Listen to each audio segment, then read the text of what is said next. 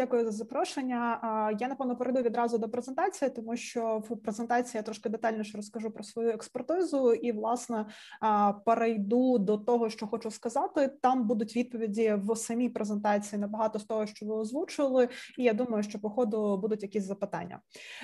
Почну напевно з самого початку. Чому я тут і маю право про це говорити? Я практик. Ну я більш ніж два роки 20 років пропрацювала не просто в комунікаціях, я пропрацювала в кризових комунікаціях.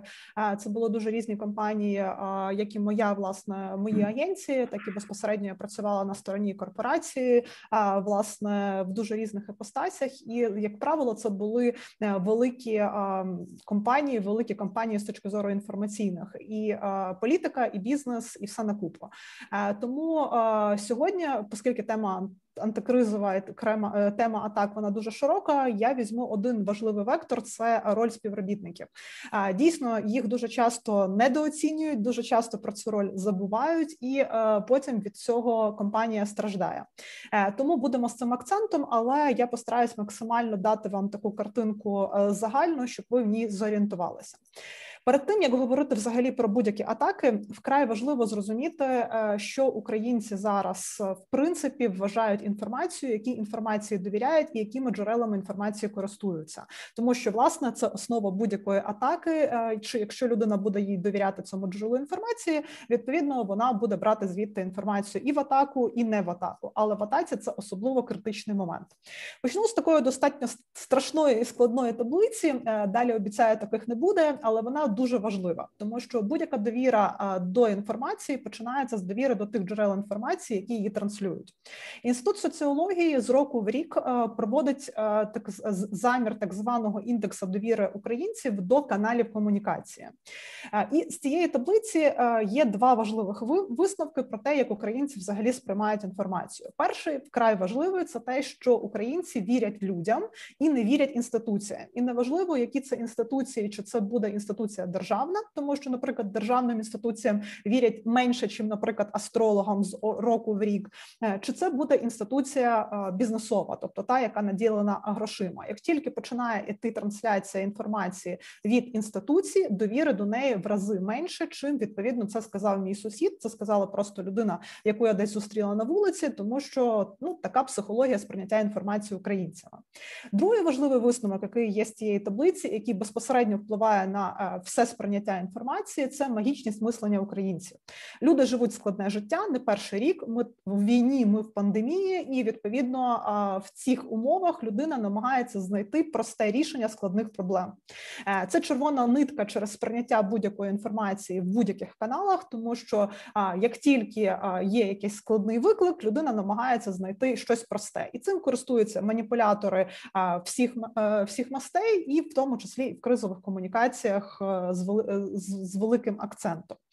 Модель сприйняття українцям інформації вона зводиться до такої простої е, графіки, умовно кажучи. Це коли у людини є запитання, яке для неї критично важливе, і неважливо, що це буде, чи е, збанкрутіє компанія, в якій я працюю, я лишуся роботи, е, чи потрібно мені вакцинуватися, чи буде завтра війна. Тобто, будь-яке запитання, яке важливе для людини, вона з цим запитанням в першу чергу йде до людей, яких вона назначила експертами з цього питання лікування. Яким чином формується ця експертиза? Візьму до прикладу медичну сферу, в якій ми вимушені жити вже більше року з великим прискіпливим акцентом. Якщо в мене є стоматолог, е, і власне цьому стоматологу довіряю багато років, лікую в нього зуби, е, і він в мене в графі хороший медик. Як тільки стається ковід, тобто тема, в якій я не розбираюся, і ніхто ній особливо не розбирається, і мені потрібно з'ясувати питання, що ж таке взагалі робити з цим всім. Е, я йду до людини, яку я назначила експертом в цій тематиці, тобто до стоматолога. І неважливо, що він не має ніякого ніякого відношення до даної специфіки. Він медик, він мені має відповісти на ці запитання.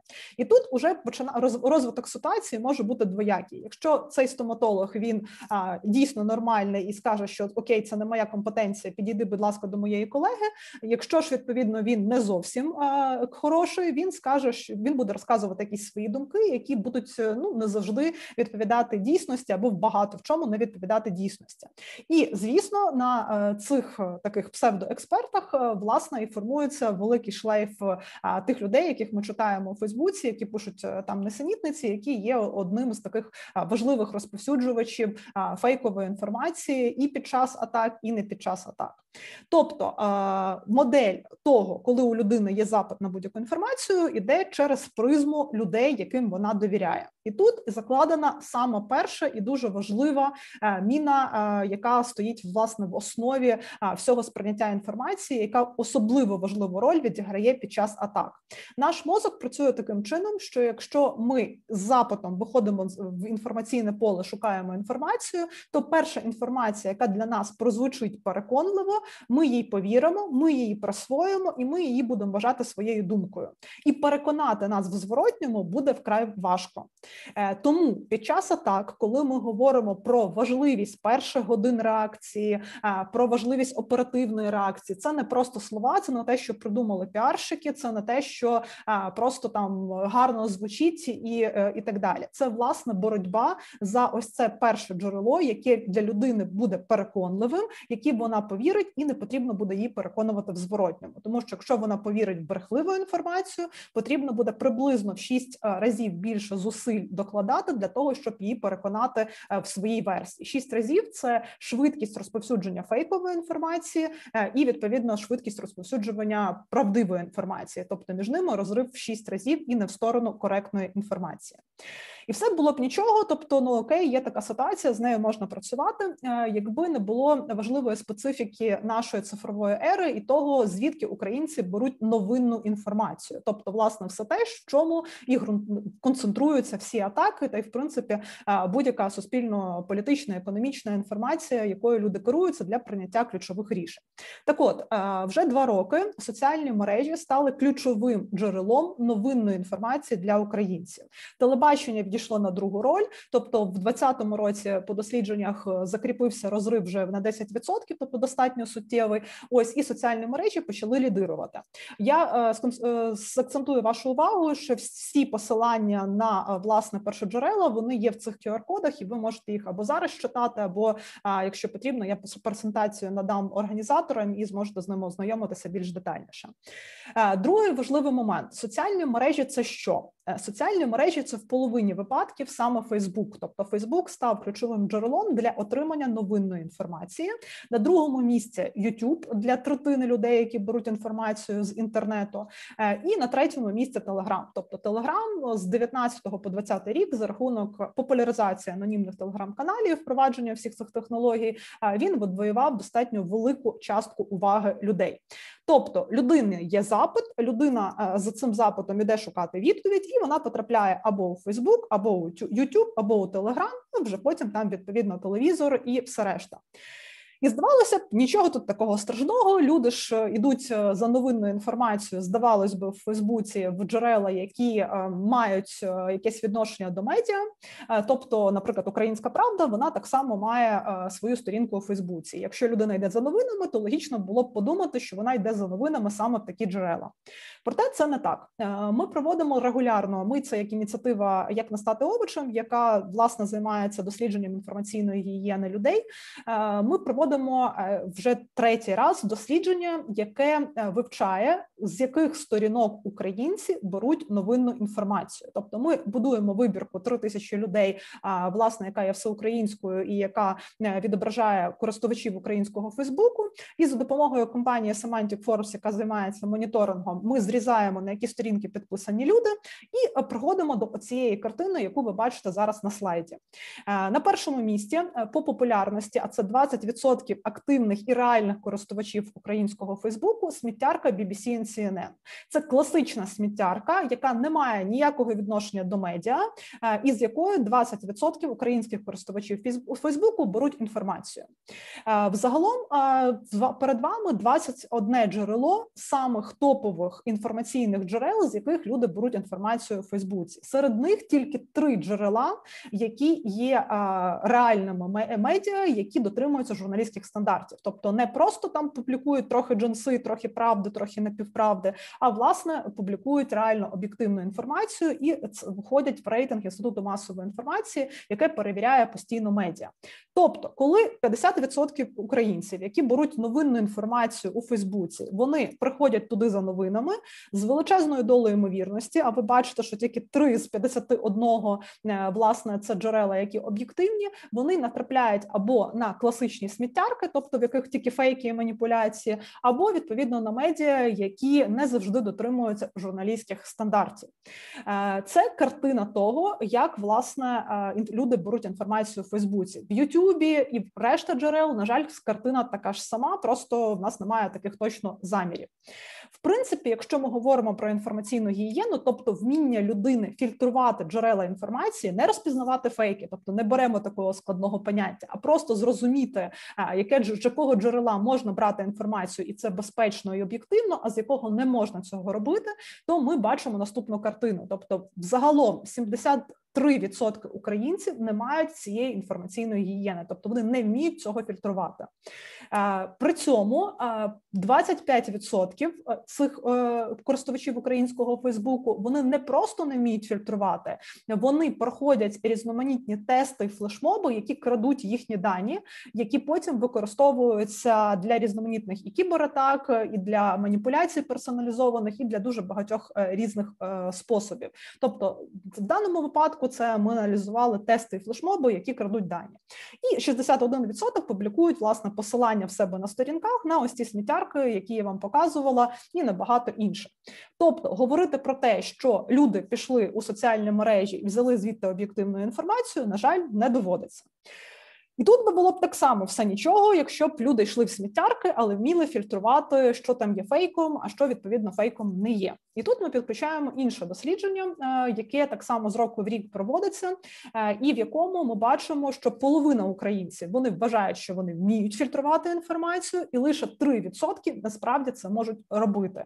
Е, при цьому ця цифра стрімко падає з року в рік, тому що в 2019 році це ще було 11% українців, в 2020 році після інфодемії чи в розгар інфодемії це 3%. Тобто знову ж таки ймовірність того, що людина, яка власне живе в поточному нашому житті з зміною цифрових ер, з засиллям інформації, з е, купою різноманітних нестабільностей конфліктів в інформаційному полі, вона е, зможе відфільтрувати фейк від нефейку достатньо мала.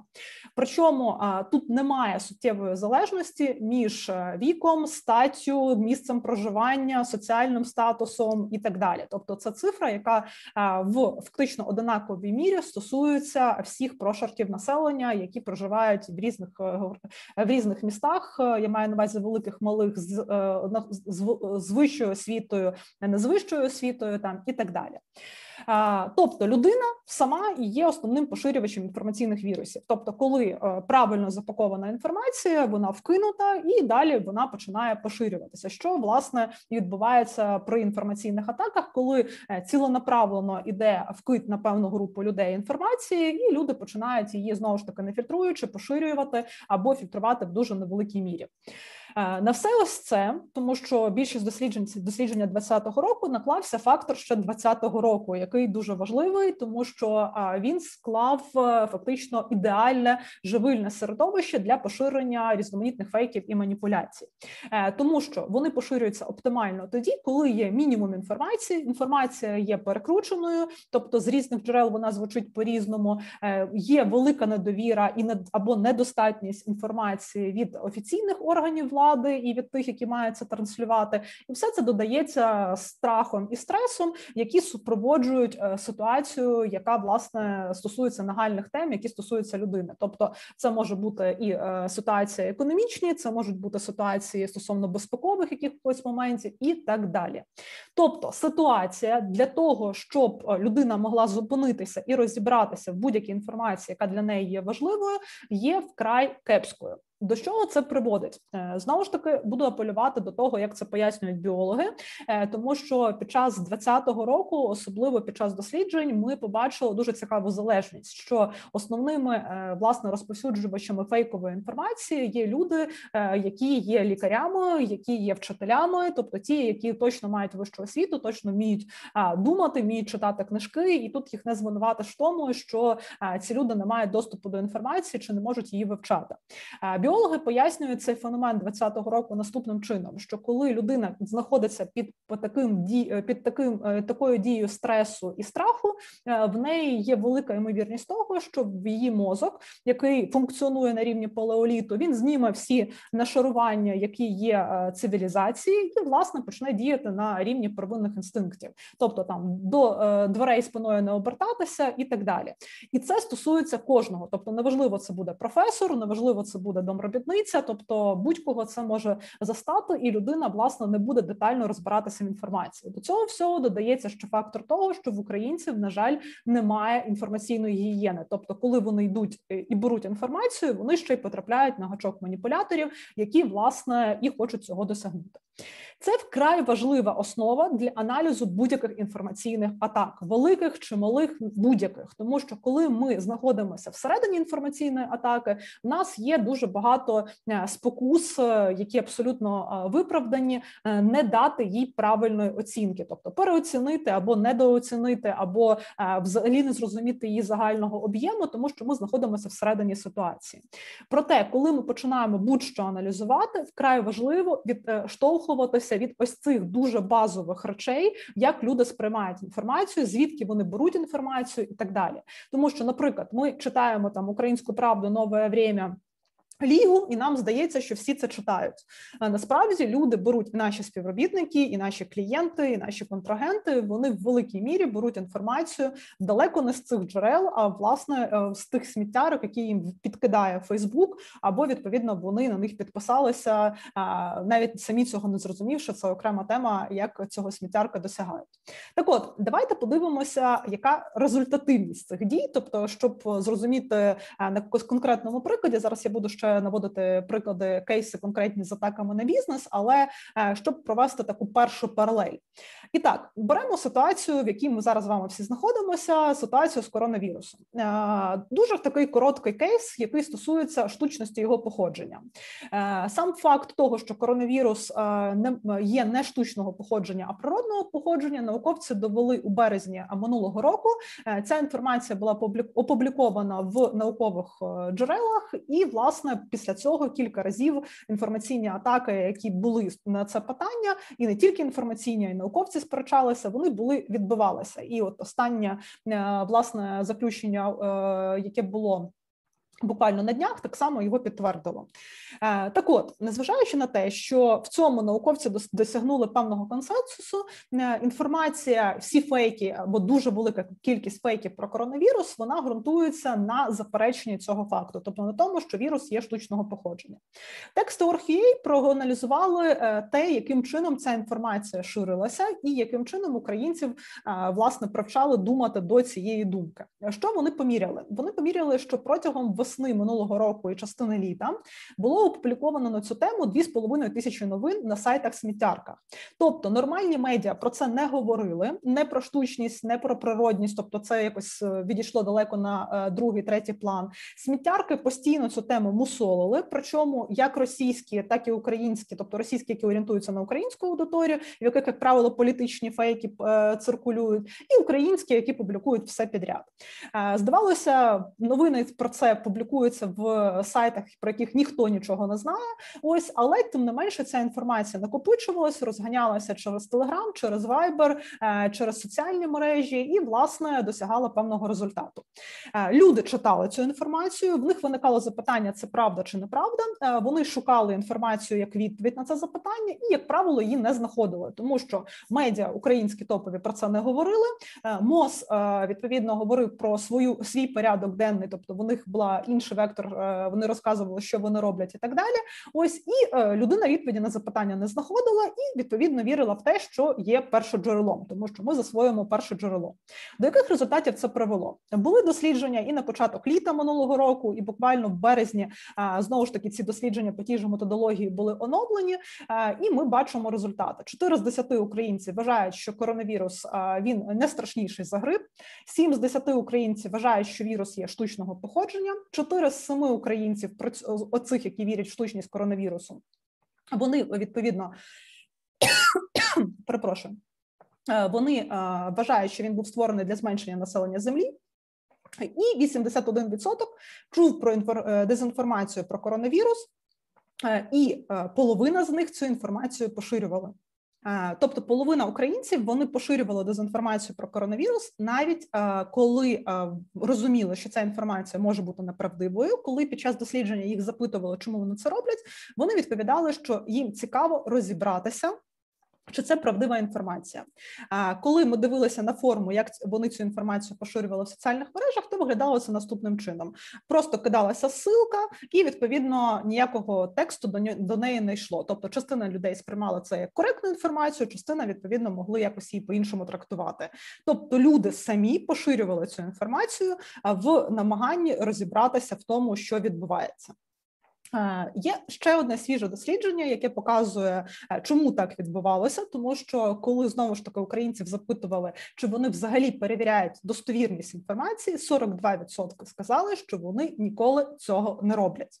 Тобто люди з одного боку ідуть і беруть інформацію в е, фейку в різноманітних ресурсах сміттярках, з іншого боку, відповідно її не перевіряють, не перевіряють фактично в половині випадків. Тобто, ймовірність того, що коли людина на натрапить на інформацію, яка її хвилює, і вона буде звучати переконливо, і вона в неї повірить, фактично надзвичайно велика. І тут постає важливий момент.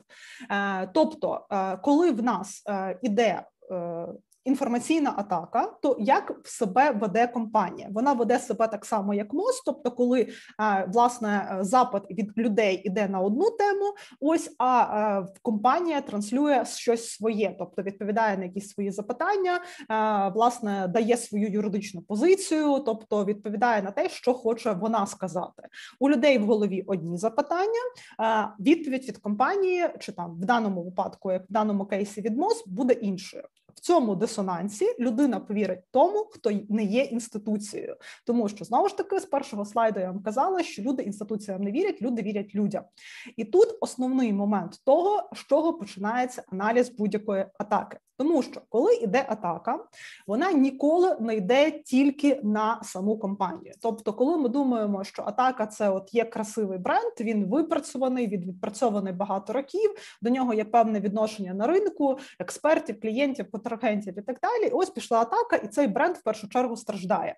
Ні, атака завжди продумується таким чином, щоб під неї підпадали усі люди, які власне з цим брендом пов'язані, і які можуть бути е, ефективними розповсюджувачами інформації, яка потрібна тому, хто цю атаку планує. Тому завжди йде ось ця конкуренція. Тобто, в центрі атаки це співробітники, їхні родичі, там близькі знайомі, яких можна знову ж таки прорахувати по соціальних мережах. А експерти ринку, журналісти, лідери думок, клієнти, контрагенти. Тобто, ось це ядро, і на нього з двох боків іде е, власна інформація. З одного боку іде атака, яка абсолютно е, яка як правило покриває там багато е, джерел інформації, які її транслюють. З іншого боку, йде офіційна позиція і те, що говорить менеджмент, і власне е, співробітники. Починають цю інформацію переварювати і робити свої висновки. Тут дуже важливий момент, кого хто є співробітником і як е, як вони власне цю інформацію інтерпретують і транслюють. Тому що коли йде атака, то співробітником, до якого прислухаються зовнішні аудиторії, це будь-хто, в тому числі і прибиральниця.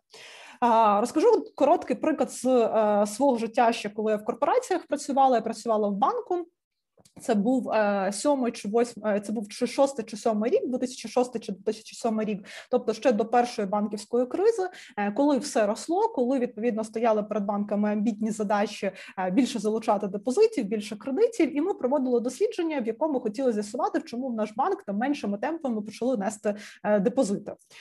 Провели ми якісне і кількісне дослідження. На якісному дослідженні виявився такий інсайт, що не несуть в банк гроші, тому що є якийсь електрик, який працює працює в головному. Е, офісі банку, і він помічає, що е, що керівництво банку затримується на роботі довший час, тобто там до 11 до 12 години. І електрик зробив висновок, що якщо вони так довго засиджуються, то в банку є проблеми.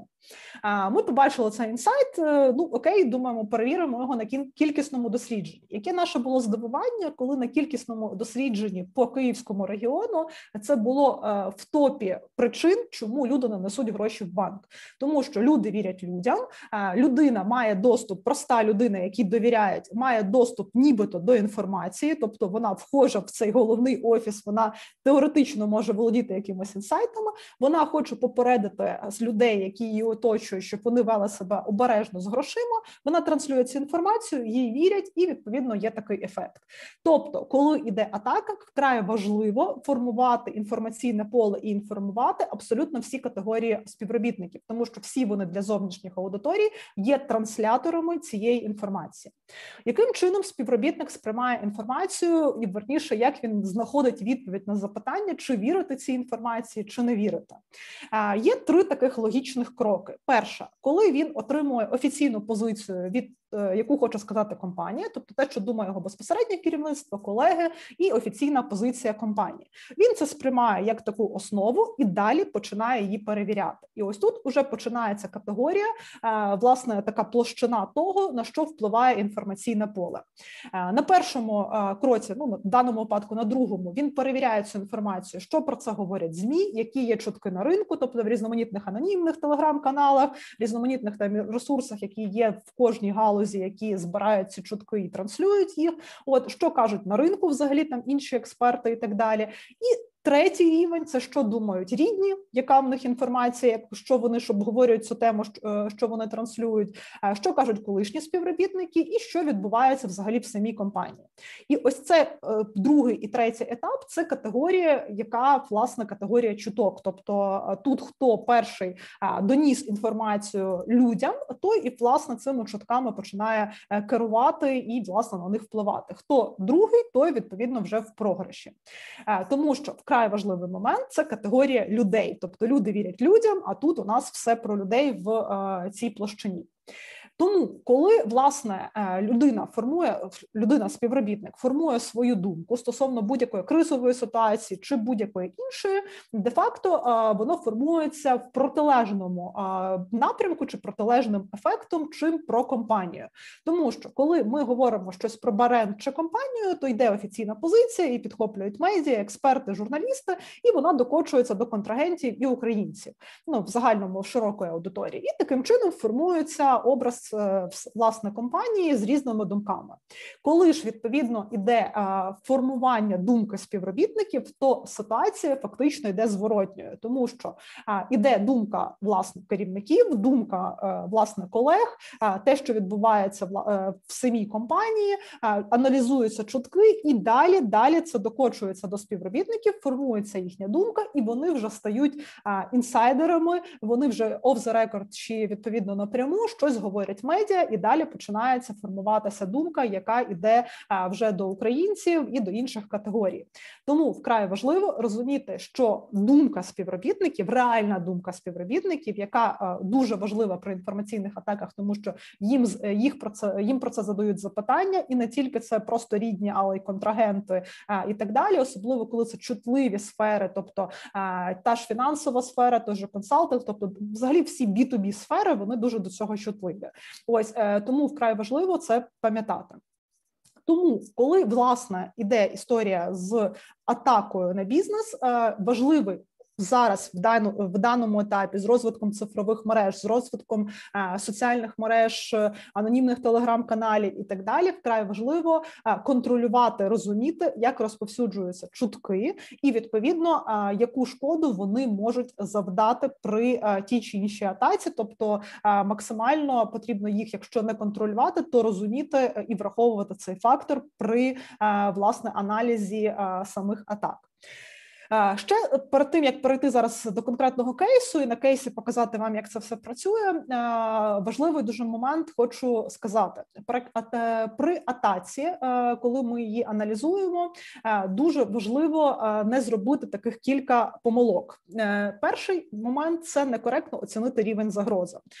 Е, що таке некоректно оцінений рівень загрози? Коли ми знаходимося всередині ситуації, ми власне на все ж дивимося через призму того, як ми це самі розуміємо через свій суб'єктивний погляд.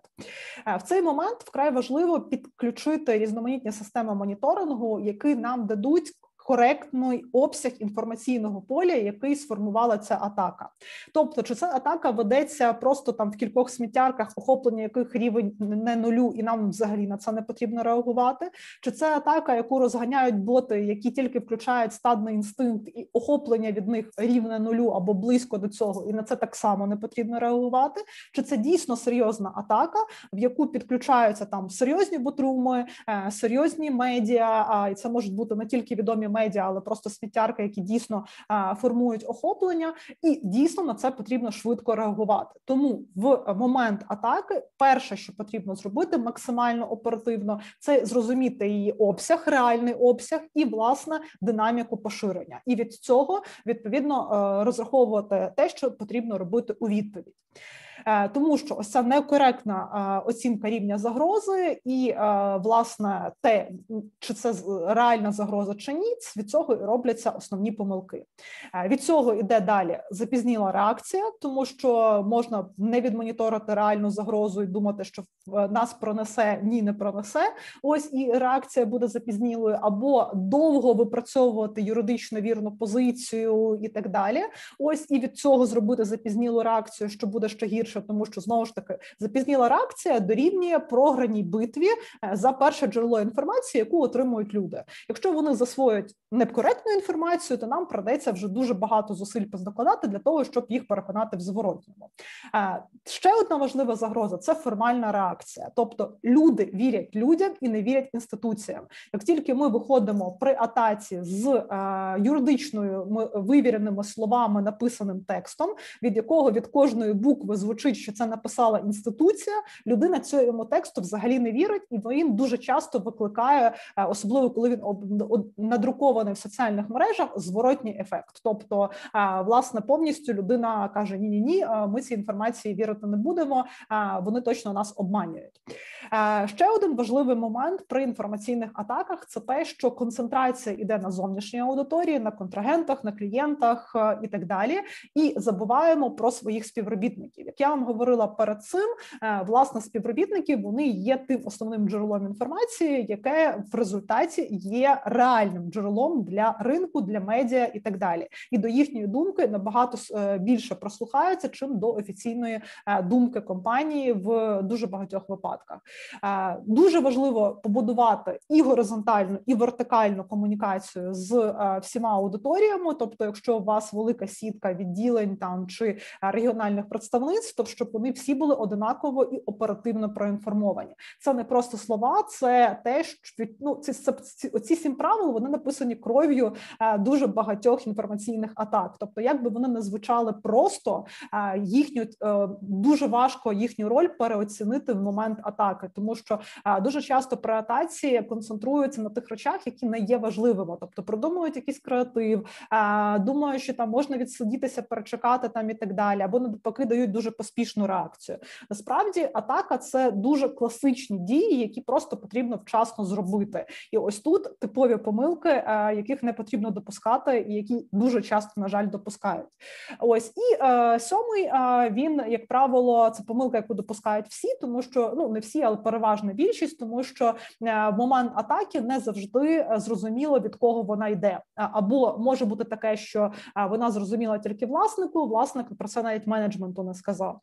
І ось цей злам ну, знову ж таки нерозуміння кореня атаки. Він дає багато моментів, від яких іде неправильне планування реакції. Давайте на конкретному прикладі він достатньо комплексний. Подивимося, як це все працює, і власне що це може бути.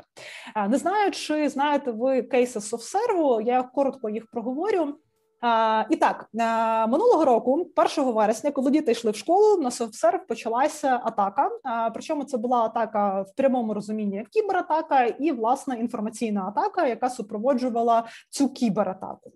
Суть заключалася в тому, що 1 вересня було опубліковані в анонімному телеграм-каналі, який є таким одним з концентратором чуток по it ринку. Інформація про те, що софсерв піддався атаки. Відразу ця інформація почала тиражувати поширювалася у всіх профільних і непрофільних медіа, тому що це був такий достатньо резонансна е, заява, е, яка підтверджувалася інсайдерами знову ж таки з компанії. Компанія про це ще поки що мовчала. Потім компанія дала короткий коментар про те, що ми думаємо, розбираємося, нічого не підтверджуємо, нічого не спростовуємо. Ось продовжуємо розбиратися. 3 числа відбулася нова публікація знову ж таки в анонімних телеграм в тому ж телеграм-каналі. І далі вона почала розповсюджуватися по медіа, що відбувся злив інформації, і це великий масив інформації, який стосується і коду по проектах, і відповідно особистих даних співробітників. 16 числа вийшла велика стаття. 16-17 вони там фактично паралельно вийшли великі матеріали стосовно того, які самі дані злиті, що це особисті персональні дані співробітників, не тільки з українського офісу, але з інших. Це частини кодів були опубліковані, тобто все те, що доводило, що дійсно такий факт був, витік інформації був, а компанія далі з офіційною позицією мовчала. Коли сервіси, якщо хтось з IT дотичний, то він знає, не може не знати такий прекрасний сервіс, як Йобана IT. Це ресурс, який консолідує чутки правдиві і неправдиві по ринку IT, і який періодично виступає таким, якщо не фронтменом, то активним учасником багатьох інформаційних атак на it компанії. Так, от в них ця стаття з'явилася зі всіма скрінами з розлогим е, е, розповіддю про те, що там відбувається в софсерві. 18 числа е, на них почалася ддос атака При цьому що вони відслідкували, що вона нібито ведеться з Дніпропетровська і нібито з офісу софсерва. Відповідно, почалася нова інформаційна атака стосовно того, що ось це такі взагалі все 100% правда, тому що софсерв ось так захищається. І 21 числа компанія нарешті виступила виступила з офіційною атакою. Яким чином відбувалася ця атака? Е, вона була зосереджена е, спочатку вкид інформації, був зосереджений в сміттярках і в телеграм-каналах. Ось потім це е, через те, що було підтвердження з багатьох інсайдерів, і відповідно компанія дуже обережно це коментувала, але коментувала це поширювалося в медіа, і далі відповідно це тиражувалося дуже масово у Фейсбуці, і Google постійно цю тему, звісно, при видачі тримав. Що власне відбулося? Те, що компанія 21 день вона не говорила, не коментувала, не пояснювала цю ситуацію належним чином, це натиснуло кнопку масштабування чуток. Е, тобто, коли власне 16 числа вийшла там коментар стосовно того, що ось дані, е, будь ласка, дивіться, вони є в відкритому доступі і стосовно співробітників, і стосовно коду, в компанії говорили, що вони цю ситуацію вивчають, е, і власне власне заяви е, якоїсь, яка б заспокоїла чи дала роз'яснення, на жаль, не було. Коли є такий розрив інформації, я тут прогортую, щоб не затягувати час е, скріни цих офіційних заяв Совсерва. Е, ось коли 21-го вони виступили з заявою про те, що ось дійсно витік є. Ми прогнозуємо, що буде витік там номер два, номер три. Ми до цього готуємося. Ми там прийняли всі міри для того, щоб цього запобігти. До чого це призвело? Що ось ця територія, в якій співробітники або взагалі люди йдуть і перевіряють інформацію, вона була повністю в зоні чуток. Тобто компанія цим взагалі ніяк не керувала. І власне, ось ця заява, яка вже послідувала через 21 день, вона частково могла тільки скоригувати ситуацію, як в думках людей, так і відповідно в тому, що залишилося в інформаційному полі, тобто 21 день, і е, який був відданий на чутки. Що ми бачимо зараз по е, ну, вже як е, на весну 21-го року, що залишилося в інтернеті, тому що, зрештою, коли ми говоримо про будь-яку інформаційну атаку, ми про її ефективність того, як з нею працювали, судимо по тому, що залишається в інтернеті, тому що все, що потрапляє в інтернет, в ньому і залишається, і питання в тому, що є в пріоритетах видачі. Заходимо в анонімному режимі в Google, збиваємо SoftServe, відразу бачимо підказки. SoftServe, заява Крим, Крим, атака. Про Крим ми зараз поговоримо як про другий кейс. Ось, але давайте подивимося по атаці. Вбиваємо SoftServe, кібератака, SoftServe атака, і тут зеленим і червоним промарковано те, що має позицію компанії. Ті новини, які відповідно на першій сторінці видачі мають позицію компанії, тобто були опубліковані після 21 числа, і ті, які не мають. Бачимо, що ця заява, хоч вона була і запізніла, вона плюс-мінус ситуацію збалансувала, е, хоча відповідно 21 е, день чутках е, ринок жив. Тепер подивимося інший кейс. Е, на цьому атаки на Совсерв закінчилися, і в кінці року, а саме в середині грудня, е, відбулася нова атака, яка була вже виключно інформаційною. Коли 17-го числа розслідування медійне було розслідування інфопалму про те, що Совсерв веде бізнес в Криму і в Росії. Ця інформація з'явилася в розслідувачів, яким ринок довіряє. Відразу її підхопило знову ж таки всі е, всі, всі, хто збирає плітки про ринок IT, е, ця тема почала мусолитися і там, і в соціальних мережах. Компанія достатньо швидко 19 числа дала офіційну заяву, і здавалося б, на цьому мало би все закінчитися. Проте тут було кілька важливих моментів, е, і один з них ключовий: це те, що інформація була сконцентрована тільки в сміттярках і в телеграмі. Вона обговорювалася у Фейсбуці. Медіа про це мовчали. Тобто, коли е, в нас, як правило, з'являється інформація про те, що хтось веде бізнес е, з країною агресором, в нас ця тема мусолиться місяцями і згадується компанії постійно. Е, це була ситуація, в якій е, власне в медіа ця інформація була заблокована, незважаючи на те, що е, журналісти, як правило, добре посилаються на інфо на палм, і відповідно ця інформація для них є нормальним джерелом інформації, нормальним джерелом, і незважаючи на те, що в принципі SoftServe дало достатньо класичну відповідь, з якою щитувалося ми не винні, але доказів особливих в нас немає. Е, що на це сказати, тому що вони е, апелювали до того, що е, вони постійно підтримують АТО. Вони постійно перепрошую, підтримують воїнів і ветеранів. Вони постійно допомагають. Ось в них там співробітники були вивезені ще 2014 року з Криму, і нічого вони власне до цього не мали. Ось інформація медіа з нормальних медіа вийшла тільки на еспресо, е, і власне там же вони дописали, що компанія провела е, велику роз'яснювальну роботу з е, змі і пояснила їм свою позицію. Але що відбулося, коли співробітники чи колишні, чи власне поточні співробітники, чи майбутні співробітники, чи будь-хто хоч хто хотів ці ситуації розібратися, вони йдуть в інтернет, вони шукають інформацію і вони знаходять те, що знаходять. Тобто, коли ви вбиваєте інформацію, підказки відразу йдуть з Кримом. Коли ви шукаєте інформацію, ви відразу бачите червоним це все позиція, яка йшла в атаці, тобто, коли яка доводить, спираючись на е, на розслідування, що так і так вони ведуть е, бізнес е, з Росією. А це розслідування воно було проведене на основі відкритих даних. Тобто, там, як завжди, там є скріни, є зв'язані ці е, зв'язані ці факти між собою.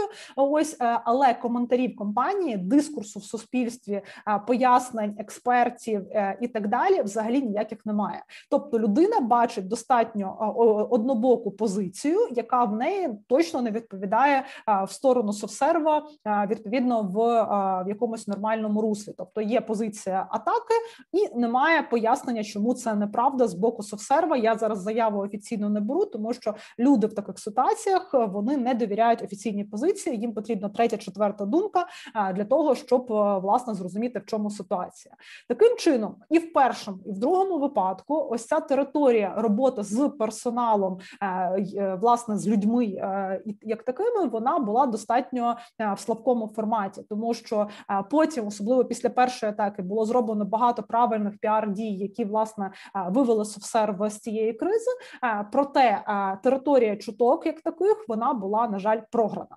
До чого це все веде? Це веде до тієї ж самої ситуації, яка яку про яку я вам говорила на початку. Тобто, коли МОЗ інформує про певні речі, які їм важливі, а люди е, в сміттярках там чи в анонімних телеграм-каналах е, читають про абсолютно інші моменти, і в них виникає запитання, чи це правда.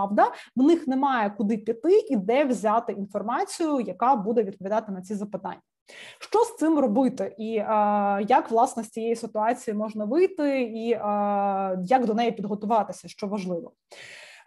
Перший і важливий момент, коли е, таке вже сталося, і коли ми думаємо, що про це забули, цього немає, і так далі, то це обов'язково знаходить вихід чи при набору людей на роботу, чи при е, ситуації, коли спілкуєшся з контрагентами чи з майбутніми партнерами, тому що вони заходять в Google, вони шукають інформацію, і Google їм цю інформацію видає.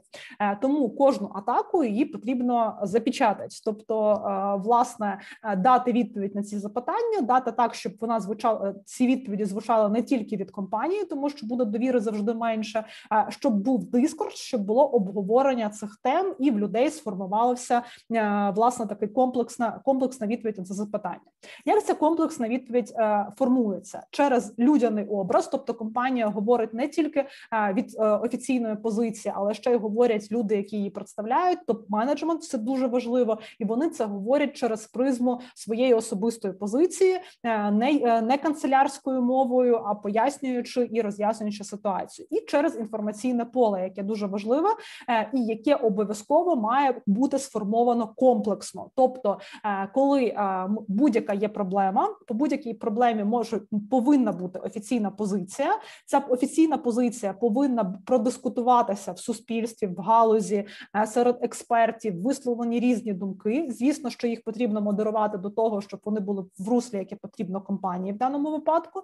Ось і е, тоді ця територія чуток, е, яка власне формується по тому принципу, який я вам показувала через три кроки. Ось е, вона буде е, з великою долею ймовірності більш лояльнішою до компанії або принаймні модерованішою, тобто те, що потім може е, вилізти боком. І е, третій важливий аспект це інформаційна гігієна співробітників, тому що ці люди, які читають сайти сміттярки, ці люди, які мають в 3% випадках зі ста відрізняють фейк від нефейку, вони працюють в компаніях. І ми проводили окремо дослідження, щоб зрозуміти, чи взагалі є залежність е, людей, які працюють в великих компаніях від всіх решта, і побачили, що залежності там фактично ніякої немає. Тобто і одні, і інші піддаються і фейкам, і використовують ці ж сміттярки, і так далі. Момент, коли йде атака, вчити їх розрізняти е, цю інформацію, не те, що неможливо, вони просто їй не повірять, тому що коли компанія виходить і каже: дивіться дивіться, от на нас там на антикорі вийшла критична стаття, або там взагалі брехню опублікували. Ось ви, будь ласка, не читайте, тому що це сміттярка. А ось вийшла на українській правді. Ви, будь ласка, читайте, тому що це не сміттярка. Людина в такий момент позиції компанії не вірить і відповідно вважає, що українська правда це сміттярка. Ось і було купа прикладів, коли е, так інформація трактувалася. Ось а антикор це навпаки хороше медіа, яке намагається попередити їх про майбутню загрозу. Ось е, тому важливо важливо, що якщо є бізнес, особливо якщо він піддається періодично інформаційним атакам, то потрібно співробітників навчити дуже простим і базовим речам. А як виглядають інформаційні атаки, на що вони спираються, які е, джерела інформації вони є критичні, які є некритичні з точки зору інформаційної гігієни, яким можна вірити, яким не можна вірити, щоб коли ця атака на компанію вже йде, сам співробітник там з невеликою допомогою координацією з боку компанії міг розрізнити її і сформувати своє відношення. Тобто, щоб ось ця битва за перше джерело вона була виграна, тому що взагалі будь-яка війна з дезінформацією, з атаками і з всім решта, вона починається з виграшу цього першого джерела. Якщо його немає, то далі приходиться витрачати набагато більше грошей, набагато більше часу для того, щоб переконати людей у зворотньому. І на завершення покажу один слайд, верніше одне дослідження, яке особисто мене е, вражає, тому що це дослідження, яке було зроблено перед ковідним роком, тобто в кінці 2019 року опубліковане, е, розраховували. Балтиморські вчені, скільки світова економіка втрачає кожного року від інформаційних атак, від розповсюдження фейків і так далі, е, і ця цифра 78 мільярдів в рік. 20-й рік з його сюрпризами, і 21-й рік, е, який в цьому ж руслі рухається, впевнена, що цю цифру значно підкоригує в збік збільшення. Е, тобто, всі ці речі, які нам здаються е, не дуже важливими або навпаки важливими, тому що ми знаходимося в, епіцентрі якоїсь атаки, вони насправді мають достатньо хороший вектор виразу в грошах, тому що ми не недоотримуємо контрактів, ми не недоотримуємо грошей, і все це відповідно впливає на бізнес. Ось як це виглядає в цифрах в розрізі відповідної галузей. На цьому я е, перейду з презентації до відповіді на ваші запитання. Можемо побудувати наступним чином: що або ви задаєте їх ось, або ну власне, е, які виникли у вас по ходу, або я відповім більш фокусно на ті запитання, які були поставлені на початку.